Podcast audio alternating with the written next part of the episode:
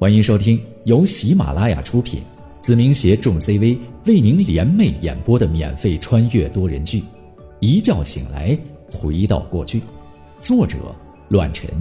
欢迎您的收听。第一百零四章，打屁股。搞定。杨桃儿拍了拍手掌，放下了袖子，然后若有若无的看了我一眼。回到了自己班级的队伍当中，孟恒久有些目瞪口呆，但好在事情解决了。虽然惊讶，但也没有多说些什么，因为在他眼里，这样矫情的女生也是欠一顿收拾。许佳怡站在队列当中，跟没事人似的，真不知道这样的女生脸皮是用什么做的，简直比猪皮还厚。耗子，牛逼！重新回到队伍当中，同学们不停的对我夸赞起来。如果没有我站出来，田野教官肯定是要受委屈的。他们不管过程怎么样，仅凭借着这个结局，就可以对我刮目相看。刚才那女生是谁呀？真漂亮，还有狗痞劲儿，那巴掌真解气。韩风赞叹不已，接着说道：“不行，我得找个机会认识一下。”真带劲儿！你不怕浩哥打断你的狗腿？你可以试一试。周兵冷笑一声，然后若有所思的看了看我。哈，啥意思？韩风不解，然后卢炳鹤补刀说道：“哎，你没看见那小辣椒看浩哥的眼神吗？你呀，就别想了，不是你的菜你也征服不了啊！”哈哈哈！原来如此，浩哥内定了。我就不尝试了。韩风看了看自己的双腿，说道：“你别说，我这小身板还真不够浩哥揍一顿的。算了算了，安全第一，安全第一。”嗯，有觉悟。我开着玩笑，没有多说什么。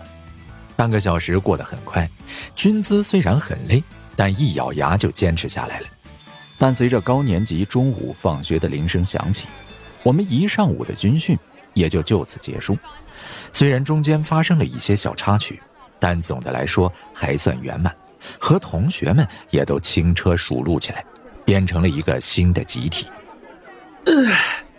走，吃饭去。肖家辉伸了伸懒腰，招呼着我们几个。就在这时，被提拔为总教官的田野走了出来，站在了我的面前。田野眼中浮现出一抹感激，整个人也变化了不少。看起来自信多了，没了之前那种唯唯诺诺。您好，同学，上午的事情谢谢你。我中午想请你吃个饭，有没有时间？我微微一笑，说道：“ 有时间，但请客就算了。军训第一天，我多和同学们联络一下感情。上午的事情不要紧，是我应该做的，不用挂在心上。你去吃饭就好了，我和同学们一起。”田野尴尬的挠了挠头，说道：“哎，俺是小山村出来的，也不会表达什么。我知道，因为我的事，肯定让你踏了不少人情。以后宁浩同学有什么需要帮助的，尽管告诉俺，能办到的，俺田野肯定义不容辞。”每个人生下来虽然已经区分出了三六九等，家庭不同，身份不同，但大家都有一个脑袋，两条腿，没有什么本质上的区别。在小地方出身，只要挺起自己的脊梁，依旧是个让人敬重的男子汉。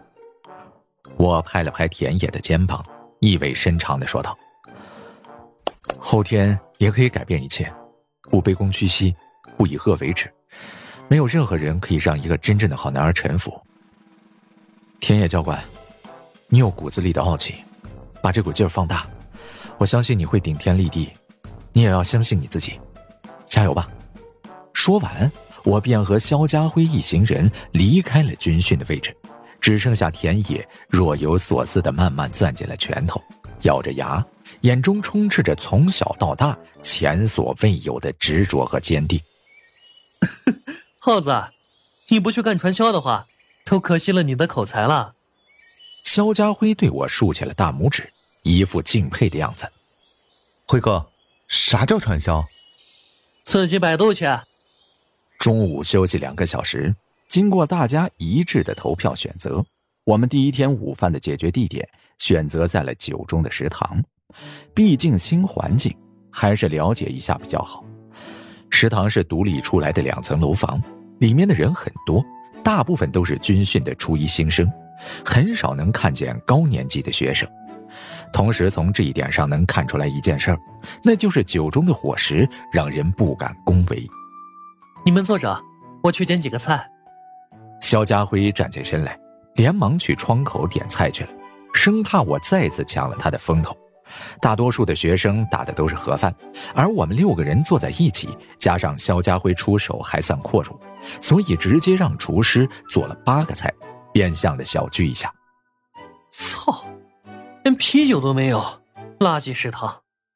肖家辉回到座位上，有些抱怨的嘟囔起来：“大哥，你搞清楚一点，这是学校好不好？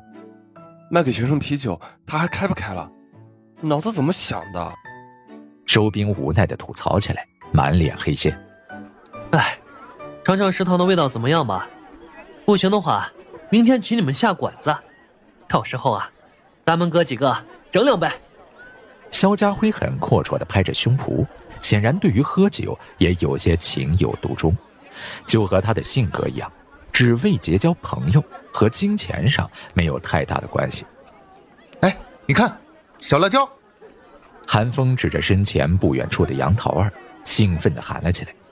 杨桃儿挑眉，微微眯缝起了双眼，冷冰冰地凝视着他，自然知道韩风那个小辣椒指的是他。韩风，你嘴咋这么欠呢？卢炳鹤看着走过来的杨桃儿说道：“我和桃儿姐是同学，以我对她的了解，你还有半分钟跑路的时间，你自求多福吧。”你可拉倒吧！一个小丫头还能吃了我不成？韩风大大咧咧、满不在乎的嘟囔着。就在他吐槽的同时，杨桃儿也走到了我们的面前。你叫我小辣椒？杨桃儿捏着拳头，威胁的看着韩风，一副要打人的模样，吓得后者忽然想起了许佳怡的下场，立马摇头否认：“没没，不是我，是浩哥叫的。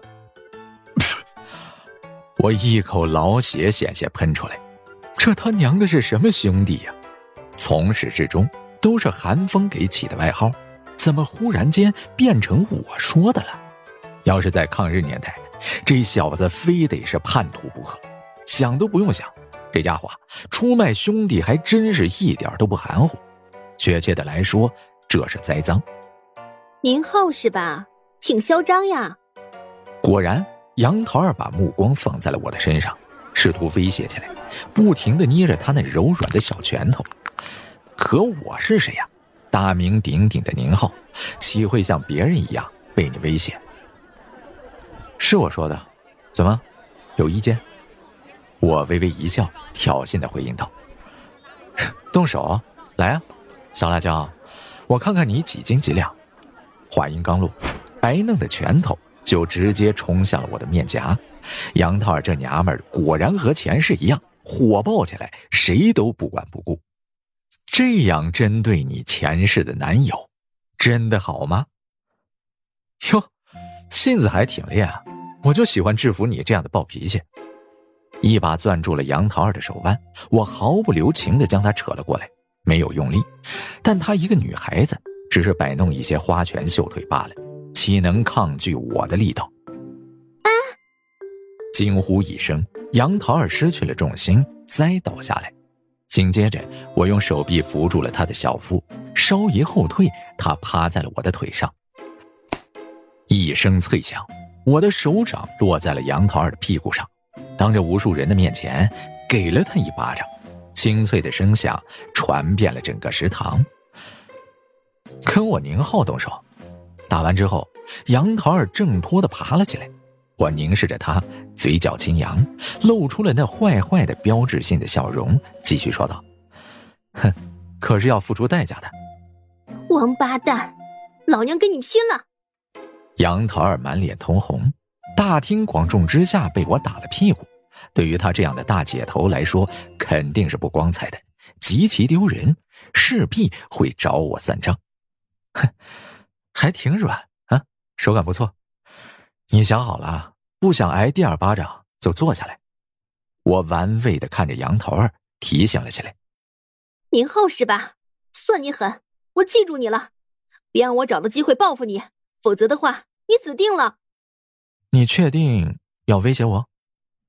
面对着我的无赖和伸手，杨桃儿哑口无言，脸颊更加红润。从小到大，一直都是女混混的身份，岂受过这样的委屈？所以对我产生恨意也实属正常。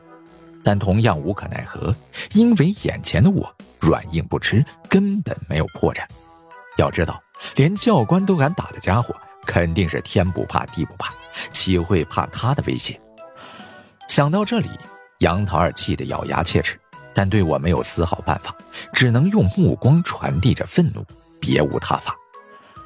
来，坐下，一起吃个饭，我保证不打你屁股。哼！杨桃儿哼了一声，然后坐在了我的身旁，脸色羞红，加上那副桀骜不驯的气质，此时的她格外好看，就像一株盛开到最为娇艳的野玫瑰，浑身是刺又艳丽无比。看什么看？谁在瞅这里？老娘给你们眼睛抠出来当炮踩！面对着无数的目光，杨桃儿也不甘示弱，在他的怒吼之下，大部分目光都收了回去，只有一些看热闹的家伙打量着这里，记住了两个人，分别是宁浩还有杨桃儿。这不就得了吗？非受点苦？哎，乖乖坐在这里，一起吃个饭，也算是感谢一下你上午教训我班那个白痴。我把自己的碗筷放在了杨桃儿面前，肖家辉很机灵的走了出去，又拿了一副碗筷。有你这么感谢的吗？下手那么重，疼死我了！杨桃儿瞪了我一眼，轻轻的揉着自己脆弱的臀部，嘟囔道：“下次轻点儿，对小姑娘还那么狠。”韩风正喝着水，忍不住喷了出来，然后拿起来桌子上的餐纸，不停的擦了起来。下次，韩风大笑不已，忍不住的说道：“ 我看桃儿姐是被浩哥打上瘾了，连下次都预定好了。如果我没猜错的话，还有下下次和大下次吧。”韩风，我保证收拾宁浩之前，你会比他死的更惨。韩风一怔，惊恐的颤抖不已。对于这个小辣椒，他还真是束手无策。根本没有奈何的办法，让你嘴贱，活该！卢炳鹤吐槽起来，一副看热闹不怕事大的模样。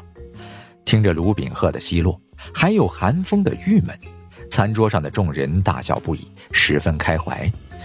而我无所谓，毕竟来到九中就没打算放过这丫头。至于杨桃儿，虽然性子烈，但也知道刚才有点口不择言。脸色更加红润起来，别样娇艳。本集播讲完毕，感谢您的收听，下集更精彩。